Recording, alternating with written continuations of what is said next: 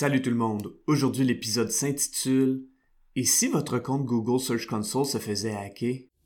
Avoir un commerce électronique est tout un défi. On vit souvent des déceptions ou de la frustration. Que faire pour rentabiliser mon commerce en ligne?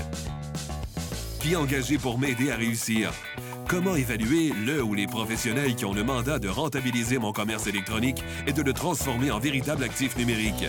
Vous écoutez Commerce électronique et actif numérique avec Nicolas Roy.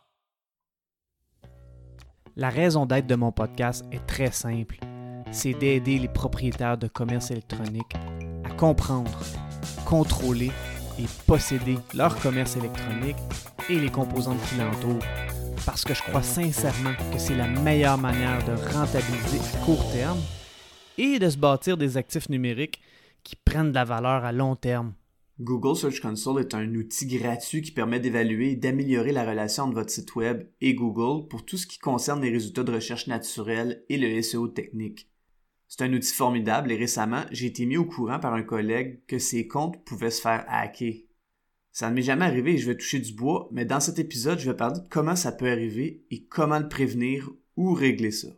Ce podcast est une présentation de SEO Espion, si vous êtes une agence ou pigiste et que vous offrez des services SEO, est-ce que vous utilisez la science des données pour améliorer et accélérer vos résultats?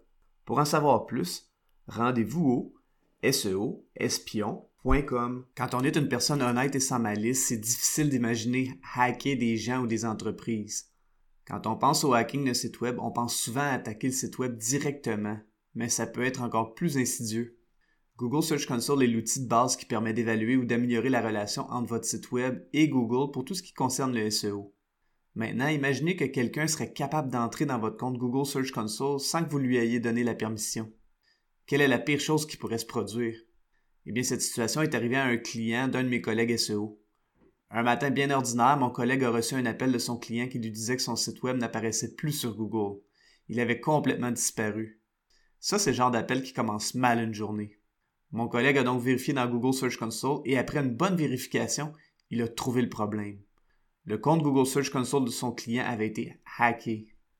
La manière de faire avec le hacker est entré dans le compte Google Search Console et ça reste à déterminer comment ça a pu se faire, mais je vais revenir à ce point un peu plus tard. Donc le hacker est entré dans le compte Google Search Console et il est allé dans la section Indexing. L'indexation, c'est quand Google fait le recensement officiel des pages que vous voulez que Google puisse afficher possiblement dans ses résultats de recherche. Une page indexée est donc visible et affichée par Google, mais elle ne sera peut-être pas servie par Google pour un mot-clé précis, comme un site web qui performe bien en SEO pour un mot-clé précis. Pour savoir combien de pages sont indexées pour votre site web sans aller dans Google Search Console, vous pouvez taper dans la barre de recherche de Google site, deux points d'énumération, votre nom de domaine. Donc, par exemple, site 2.exemple.com.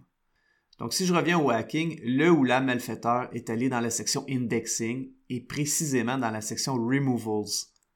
La section Removals sert à dire à Google d'enlever des URL de son indexation.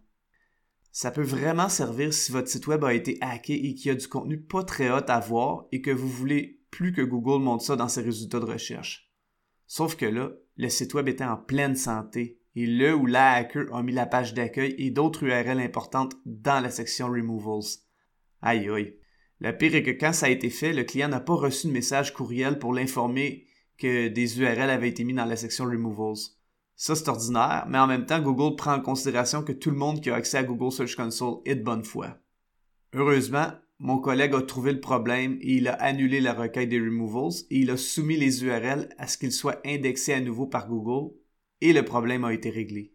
Comment est-ce que ce ou cette hacker a réussi à avoir accès au compte Google Search Console?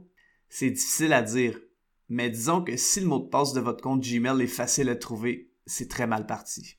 Je vous conseille d'avoir un mot de passe difficile à se souvenir et ce quitte à devoir utiliser un outil de mémorisation de mots de passe comme LastPass par exemple. Pour savoir s'il y a un hacker sur votre compte Google Search Console, allez dans les paramètres de votre compte et cliquez sur Ownership Verification et ensuite sur Users and Permissions. Si vous voyez une adresse courriel que vous ne connaissez pas, cliquez sur Unverify. Une fois que c'est fait, cliquez sur Remove Owner. Vous préférez qu'une personne vous redemande l'accès à votre compte Google Search Console que de devoir faire face à une telle situation. C'est tout pour cette semaine. Si vous avez apprécié, je vous invite fortement à me laisser un avis sur la plateforme sur laquelle vous écoutez le podcast ou de partager avec un collègue ou une connaissance. Au plaisir de se revoir prochainement.